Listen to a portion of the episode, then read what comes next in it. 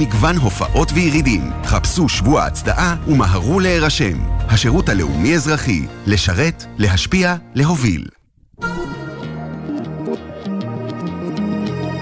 עכשיו בגלי צה"ל, ג'קי חוגי עם רצועת הביטחון, עורכת ראשית טלי ליפקין-שחק. הבית של החיילים, גלי צה"ל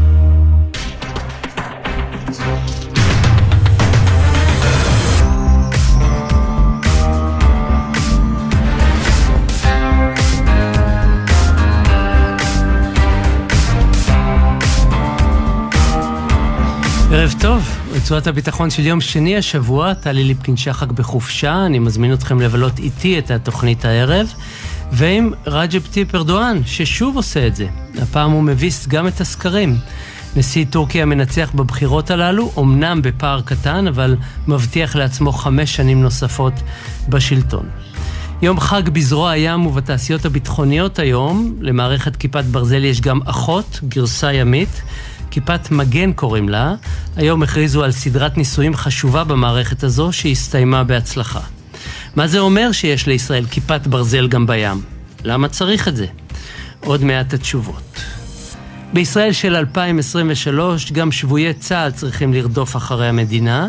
עמותת ערים בלילה עתרה היום לבג"ץ בדרישה שהוא יורה לממשלה לקיים החלטות שלה עצמה. הם גם נאבקים כדי שמחלות בגופם שהוליד השבי יוכרו ככאלה. השנה ימלאו 50 שנה למלחמת יום הכיפורים, אנחנו ניזכר גם באלה שלעיתים נוטים לשכוח אותם. רצועת הביטחון לערב זה, 7.32 עכשיו, מיד נתחיל. אנחנו פותחים עם טורקיה. שלום לדוקטור איתן חי ינרוג'ק. שלום שלום, ערב טוב. מכון ירושלים לאסטרטגיה ולביטחון ומרכז משה דיין באוניברסיטת תל אביב. בוא נסכם את המסע של ארדואן בחודשים האחרונים. מה המשמעות של הניצחון שלו דווקא בבחירות האלה?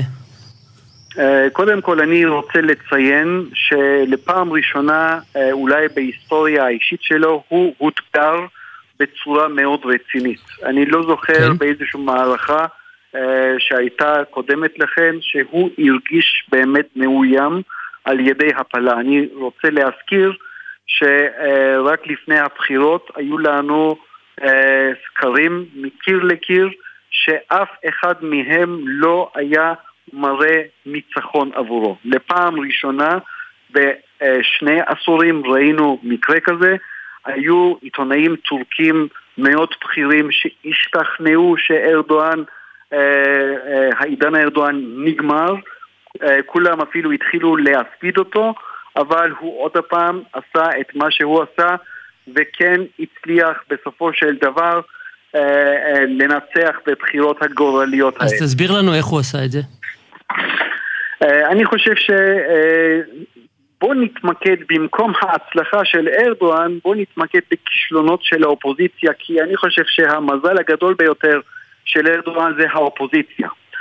אה, קודם כל, אה, יש לנו פה אופוזיציה שהורכבה מששת המפלגות, אה, פלוס התמיכה של הכורדים מבחוץ, אבל עצם העובדה שהם לא הצליחו לבחור לעצמם איזשהו מועמד כריזמטי, בעיניי זה גול העצמי הגדול ביותר שהם יכלו לעשות.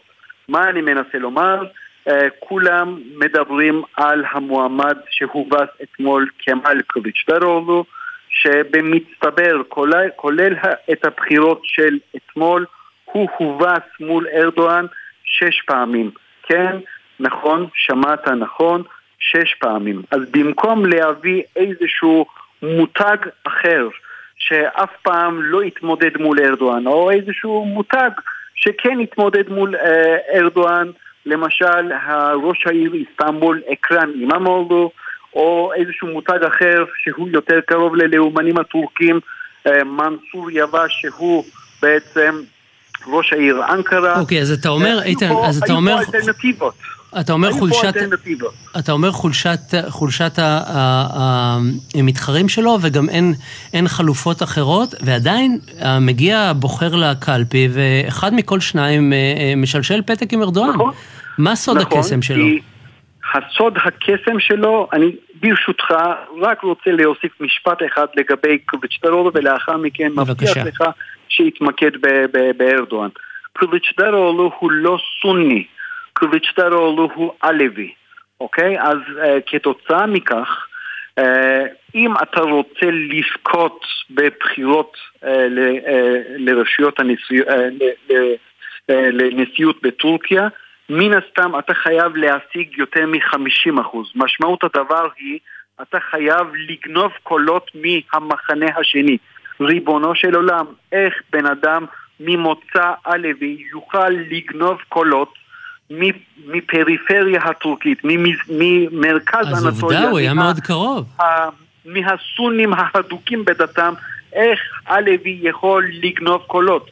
הוא כמובן לא הצליח לגנוב קולות. אוקיי? אז בואו נתמקד עכשיו בקסם של ארדואן. ארדואן הוא קוסם שהוא בעצם יכול לתרגם את כל האסון שקורה לו לאיזושהי הצלחה. מה אני מנסה לומר? למשל, יש לנו את רעידת אדמה. אחרי רעידת אדמה, אה, הוא הודה באשמה שתוך 48 שעות הוא נכשל בתפקוד, אבל לאחר מכן הוא נכנס לאזור רעידת אדמה במרץ, הוא ניקה את כל האזור מההרס, לאחר מכן הוא, הוא התחיל בסופו של דבר לבנות שם אה, והתחיל להבטיח לאנשים שאיבדו את יקיריהם ואיבדו את בתיהם שם, לאותם אנשים, הוא התחיל להבטיח להם בתים. עכשיו אני מבקש ממך שתיכנס לנעליים של האנשים האלה. ארדואן מגיע אליך ואומר לך תוך שנה אני אתן לך את המפתחות לדירה החדשה שלך.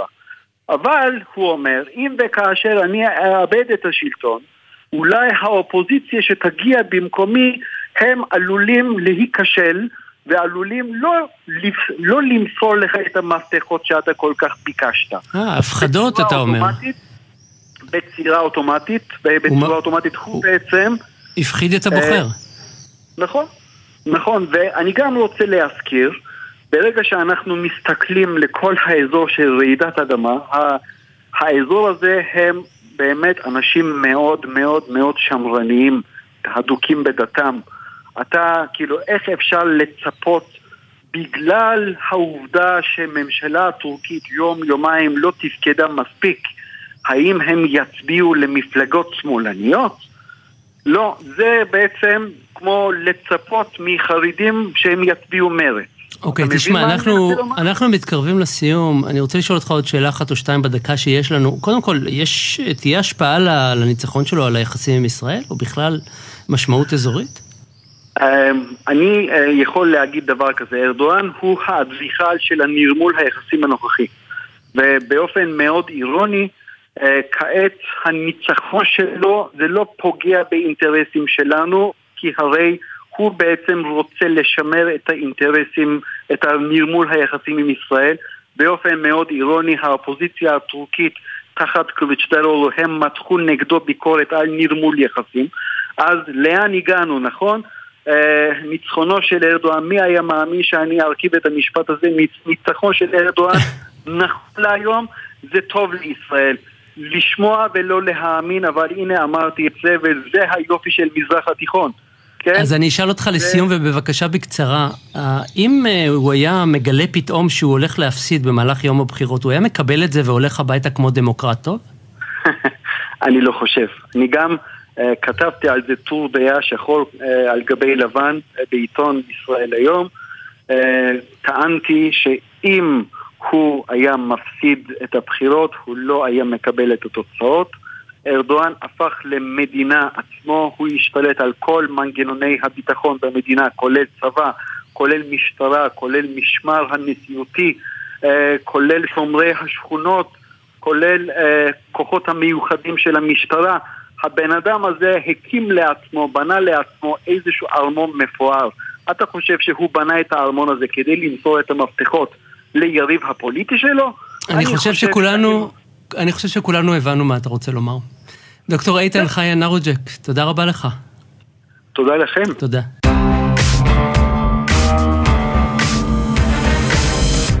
יום חג למערכת הביטחון היום, סדרת ניסויים מוצלחים למערכת כיפת מגן, המקבילה הימית לכיפת ברזל.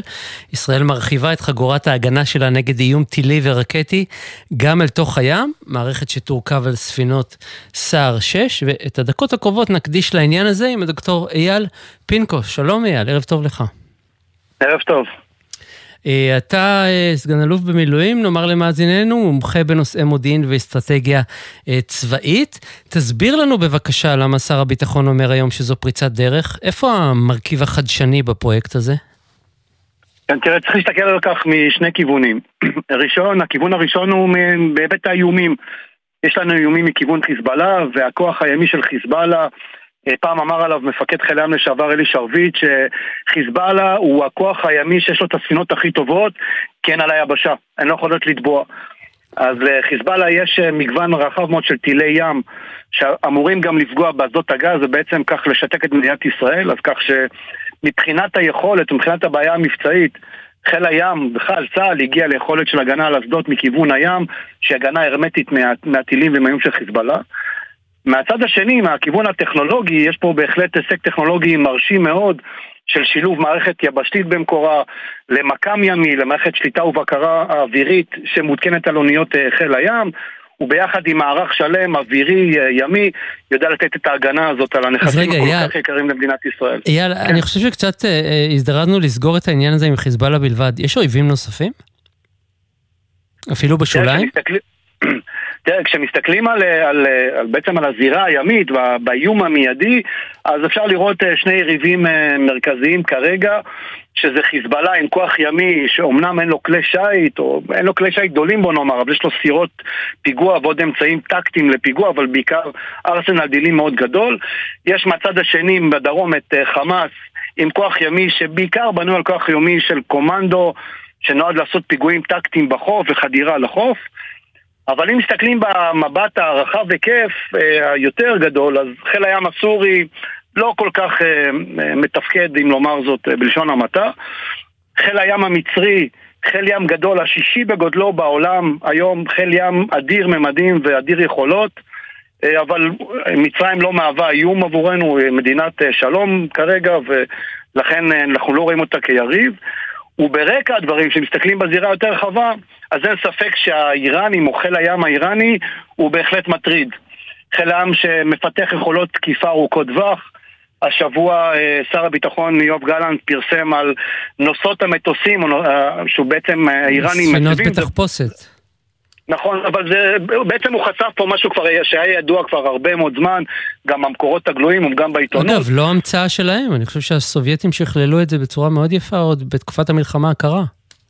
לא, לגמרי, זה, זה עוד אה, מתקופת מלחמת העולם הראשונה והשנייה, היכולות האלה, אין פה שום דבר חדש. אה, טילים בליסטיים, האיראנים שיגרו טילים בליסטיים מאוניות כאלה במלחמת אה, איראן-עיראק, אבל יש פה באמת אוניות שהן מרובות יכולות עם אה, הרבה מאוד אה, כלים אוטונומיים, כלים לא מאוישים. הם בהחלט הביאו את זה לידי אומנות אה, האיראנים, את הסיפור הזה, ואוניות כאלה שמסתובבות בים האדום ובים התיכון, הן בהחלט עשויות, עלולות להוות איום למדינת ישראל. עוד לא ראינו אותן מסתובבות פה בזירה, אבל הם בהחלט האיראנים שואפים לשם, האיראנים פעלו באוקיינוסים השונים. כך שלא כרגע בעין, אבל בהחלט קצת יותר, הם בהחלט איום משמעותי. אוקיי, okay, ואם אנחנו חוזרים למערכת כיפת מגן, מה האתגרים ש, שעומדים בפניך כשאתה מרכיב מערכת כזאת בים? כלומר, נדמה שלוקחים את כיפת ברזל ומוציאים אותה הימה? כן, אז יש פה, יש פה מספר היבטים. ראשית, בהיבט הטכנולוגי, זה שילוב של מערכת אה, לתוך אונים, מערכת, מערכות האונייה למקם, למערכת השליטה והבקרה, איך, איך, איך יורים טיל בכלל מפלטפורמה כזאת, טיל שהוא אה, לא אמור להיות אה, נורא מתוך פלטפורמה שהיא מיטלטלת, אלא מתוך יבשה גבוהה. יש פה הרבה מאוד אלמנטים של אינטגרציה אה, מערכתית אה, כוללת לסיפור הזה. החלק השני, שהוא לא פחות אה, מורכב, הוא בעצם האינטגרציה עם חיל האוויר. כי, כי ברגע שיש מטוס או אה, איום באוויר, אמורים לוודא שלא יורים טיל על מטוס של חיל האוויר שלנו. אז יש פה גם עניין של תיאום אווירי בין כל... Uh, בלי לחשוף פה uh, סודות וכולי, אז יש מערכות של uh, מה שנקרא זיהוי עמית טורף.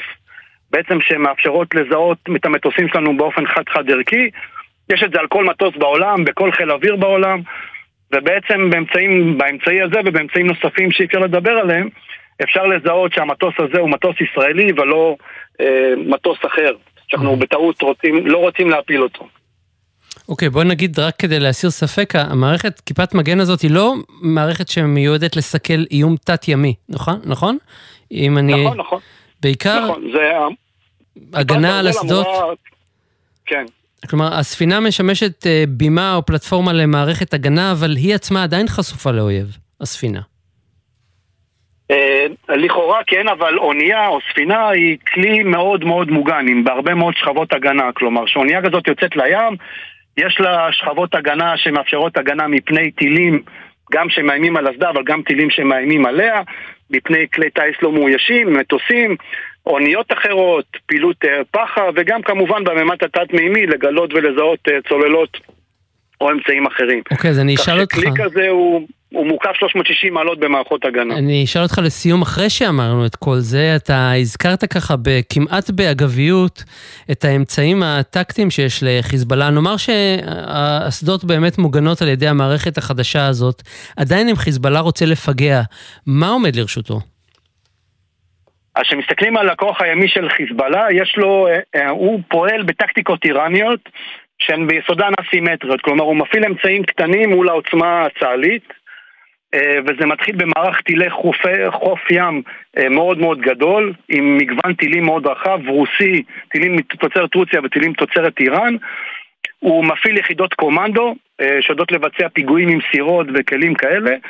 ולהערכתי, אם מסתכלים על מה שקורה באיראן ואיך חיל הים האיראני, הרי אלו לקחים ממלחמת לבנון השנייה אה, חזקים מאוד, הרי ככל הנראה שהוא גם מפעיל צוללות ננס, צוללות קטנות שמפעילים אותה, מפעיל את הצוללת בעצם צוות מאוד קטן של אנשים, או בכלים לא מאוישים אחרים. זאת אומרת, אנחנו רואים למשל איך האיראנים מפעילים בתימן כלים לא מאוישים נגד הצי הסעודי, נגד הצי המצרי, ומאוד סביר להניח שגם בחיזבאללה, אם מסתכלים רגע בזירה, שגם לו לא יש יכולות כאלה. דוקטור אייל פינקו, נכנסנו אופטימיים ויצאנו טיפה פסימיים, אבל השיחה הייתה מעניינת. אני מאוד מודה תודה לך. תודה רבה, תודה רבה, שנשאר אופטימיים תמיד. תודה רבה לך. יום טוב, ביי ביי. ביי ביי. עמותת ערים בלילה עתרה היום לבג"ץ, אה, בעתירה אמרו הפדויים, פדויי השבי, השבי הוליד אצל חלק מחברינו מחלות לוואי לאורך השנים שהמדינה לא מכירה בהן, אף שיש קשר ישיר בינן לבין התקופה שלנו בשבי האויב, ונוסף לזה הממשלה החליטה להגדיל את הקצבה לפדויי השבי, אבל אותה ממשלה לא מקיימת את ההחלטה. בגלל העתירה וגם בגלל שאנחנו בשנת החמישים למלחמת יום הכיפורים, זו הזדמנות לדבר על מצב שבויי צה"ל היום. היום, עשרות שנים אחרי, ואת זה נעשה איתך, דוקטור רבית גור לינברג. שלום, ערב טוב לך. שלום, ערב טוב. חוקרת ומרצה בנושא השבויים הישראלים בשבי מדינות ערב וארגוני הטרור. האמנם גם היום שבויי צה"ל עדיין אה, רודפים אחרי הממסד? לצערי כן, כל כך הרבה שנים ועדיין המגמה הברורה הזו נמשכת לאורך אה, תקופה כל כך ארוכה אה, מדינת ישראל אה, למעשה מתעלמת מפדויי השבי שלה ואפשר לראות את זה לאורך אה, השנים, אם ניקח לדוגמה את סיפור חברי החוליה של אורי אילן ששבו ארצה מהשבי הסורי לאחר שבי ארוך וקשה בכלא אל-מאזה. בשנת 1954 חוזרים חברי החוליה וחלקם אה, אה, נשפטים ומורדים בדרגותיהם ואפילו נחשבים לבוגדים, מאיר מוזס ומאיר יעקבי שהיה מפקד הכוח. אה, אם נמשיך הלאה, חזרתם של שבויי מלחמת יום הכיפורים, גם כאן לצערנו הטראומה של פדויי השבי לא טופלה. במקום לטפל בטראומה הזאת באופן מיידי עם חזרתם ארצה, הרי שהם אה, נשלחו למתקן החקירות בזיכרון יעקב, מה שהגדיל ללא ספק את הטראומה שבה הם היו אה, נתונים ממילא, ואם אה, נלך לכיוון מלחמת לבנון הראשונה, והסיפור של טייס חיל האוויר גילי פוגל, שעמד בחקירות הכל כך קשות שם בכלא אל-מאזה, בדמשק ועם חזרתו ארצה הוא uh, סיפר למפקדיו על כך שהוא uh, לא העביר את המידע שהיה ברשותו לחוקריו הסורים. אז מה, אז מה נותר מזה היום? Uh, מה נותר מזה היום? לצערנו, עד היום המדינה uh, לא מתייחסת כראוי לשבויים שלה. וזו אה, ללא ספק אה, מגמה שנמשכת, ו, וזה למעשה מה שהשבויים שה, אה, מרגישים פגועים. וזו בעיה קולקטיבית רבית? או שהבעיה של כמה, כמה שמצליחים באמת לבטא את הקול שלהם, ולכן אנחנו מקבלים את הרושם שזה הרבה יותר מכך, לפי מיטב לא, ידיעתי? אין, אין ספק שהתופעה הזאת היא רחבה, היא לא אה, תופעה של בודדים. ולראיה אה, הוקמה בשנת 1997 עמותת ערים בלילה, עמותת פדויי השבי שאין לה אח ורע בעולם, אה, עמותה שהוקמה אך, אך ורק בכדי להילחם בממסד שהתכחש לפדויי השבי ולמה שהם אה, צריכים ולמעשה העמותה הזו עד היום נאלצת להילחם למען קבלת הזכויות שמגיעות לפדויי השבי בזכות ולא אה, בחסד. נגיד רק אה, בסוגריים, כן. רבית מיד, אה, רק מספרים, סך הכל בכל אה, אה, מלחמות ישראל אה, נפלו 650 שבויים, שבויי צה"ל, וכיום בחיים אה, נותרו 250, רובם כמובן ממלחמת יום הכיפורים. עדיין יש בינינו שבויים מ-48, ממלחמת העצמאות. כן, את רצית לומר משהו. יש גם שבויים, ואני חייבת לציין שיש גם שבויות. ממש לפני שבועיים נפגשתי עם אחת מהן שנלחמה בפלמח במלחמת העצמאות, וכן, הן עדיין בינינו והם בינינו. ובימים אלה אני כותבת הרצאה חדשה אודות השבויות הישראליות שלצערנו כבר הולכות ונעלמות והסיפורים שלהם חשוב שיישארו יחד איתנו ובהקשר רק של היחס שהופגן ועדיין מופגן לצערי כלפי השבויים הישראלים. אני רוצה להקריא לך אמ, תגובה קצרה של אה, בני פיינשטיין שנפל בשבי המצרי אה, ועם חזרתו ארצה קיבל צל"ש הרמטכ"ל בשנת 1975 בעקבות פוסט שאני העליתי אתמול בנושא הבג"ץ, אה, בנושא השבויים הישראלים, הוא כתב לי את הדברים הבאים: רבית היקרה, התרגשתי עד עומק נפשי המיוסרת לקרוא את מה שכתבת מדם ליבך.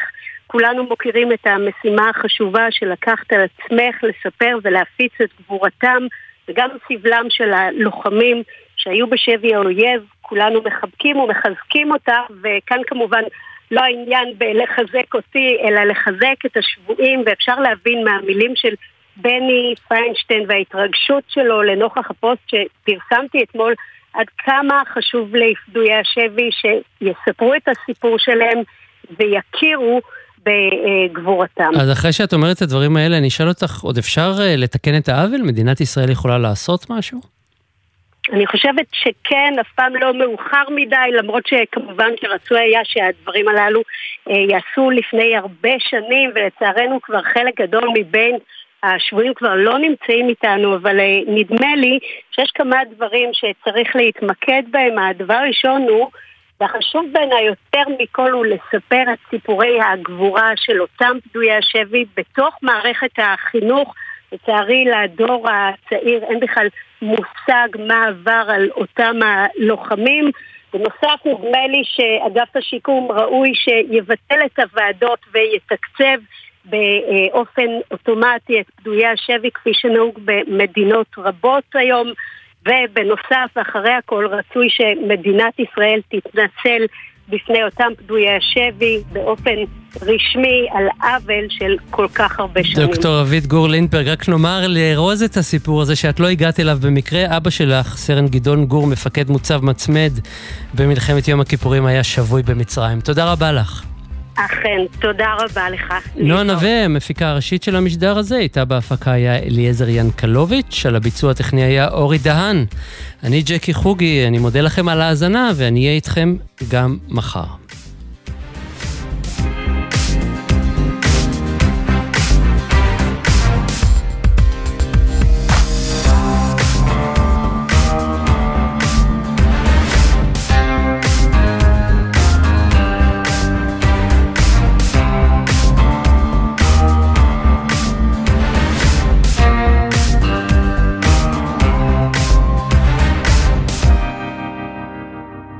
בחסות כל מוביל, היבואנית הרשמית של יונדאי, מיצובישי, אורה, מרצדס וג'נסיס, המציעה מגוון מסלולי קנייה מותאמים אישית, לפרטים כוכבית 3862. בחסות אייס, המציע לכם לשיר במקלחת עם מבצעים, כמו ראש גשם גדול שבמבצע ב-99 שקלים. אייס. מה נשמע, נשמע, סוף השבוע, של החיילים.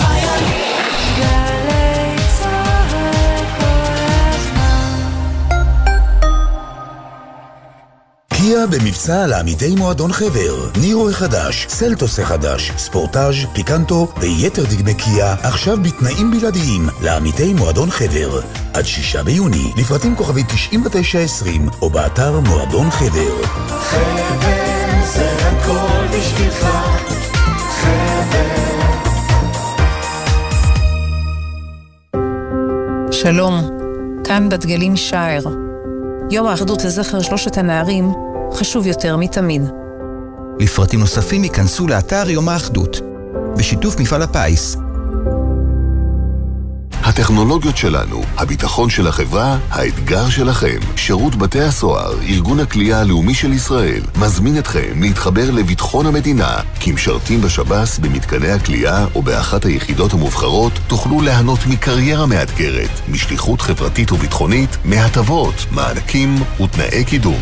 מאות כבר הצטרפו, זה הזמן שלכם. פרטים, באתר שב"ס. אז יסמנו לך מאחור ואולי יצפרו ויגידו שאתה חנון. אז יגידו. אבל אתה לא תצא לעקיפות מסוכנות שאתה לא בטוח שתחזור מהן בשלום. והם, בסוף הם יגידו לך תודה. תודה שאתה מחויב לחיים שלך ושל מי שנוסע מולך ושל כל האנשים שבדרך. הרלב"ד.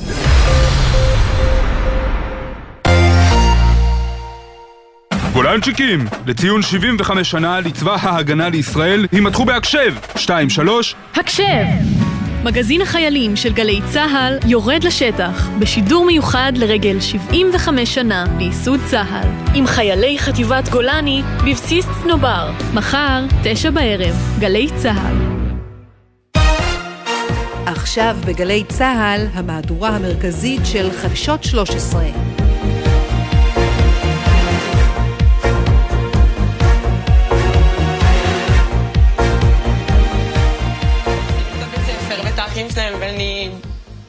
ואצלי זה לא קורה, זה כאילו, זה פשוט לא קורה.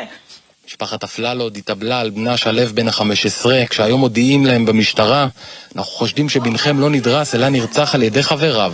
אה, בשעה שלוש לפנות בוקר, אח של הילד שדחף את אחי צעק לי, עדן רותי, שלו עשה תאונה. הגעתי לשם, פשוט הזדעזעו עיניי, כאילו. לא, לא יכלתי לעמוד בכאב הזה. אני רואה מלא אנשים, אני רואה את אותם ילדים שכביכול היום קשורים בסיפור הזה כרצח, היו שם, ואני שואלת מה קרה, שמישהו ייתן לי דין וחשבון, זה אחי.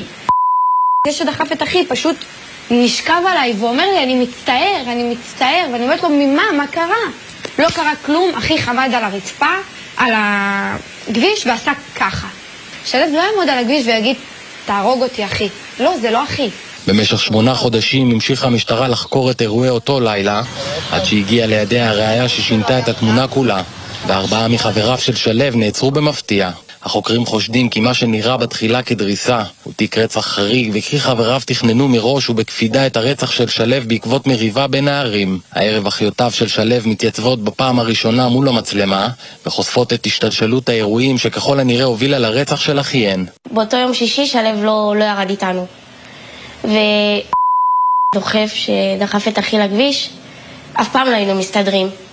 אתה יודע, חברים שונים לא, לא מסתדרים. ובאותו יום הוא פשוט תפס איזה ילד וחנק אותו, ואף אחד לא התערב. אז לי היה קשה קצת לראות את זה מהצד, אמרתי לו שישחרר אותו. ואז דוחף אמר לי, ככה אני אחנוק את אחיך. אמרתי לו, אתה לא יכול לגעת באחי, אתה יודע את זה. אז הוא אמר לי, את רוצה לראות שכן? אמרתי לו, כן, בוא נראה אותך. וקיללנו אחד את השני, ואז הפרידו בינינו, ופשוט מעצבים העפתי לו סטירה. והוא בא להחזיר לי מלה, אבל הילדים שהיו שם הפרידו. כנראה שהם רבו בוויכוח במילים,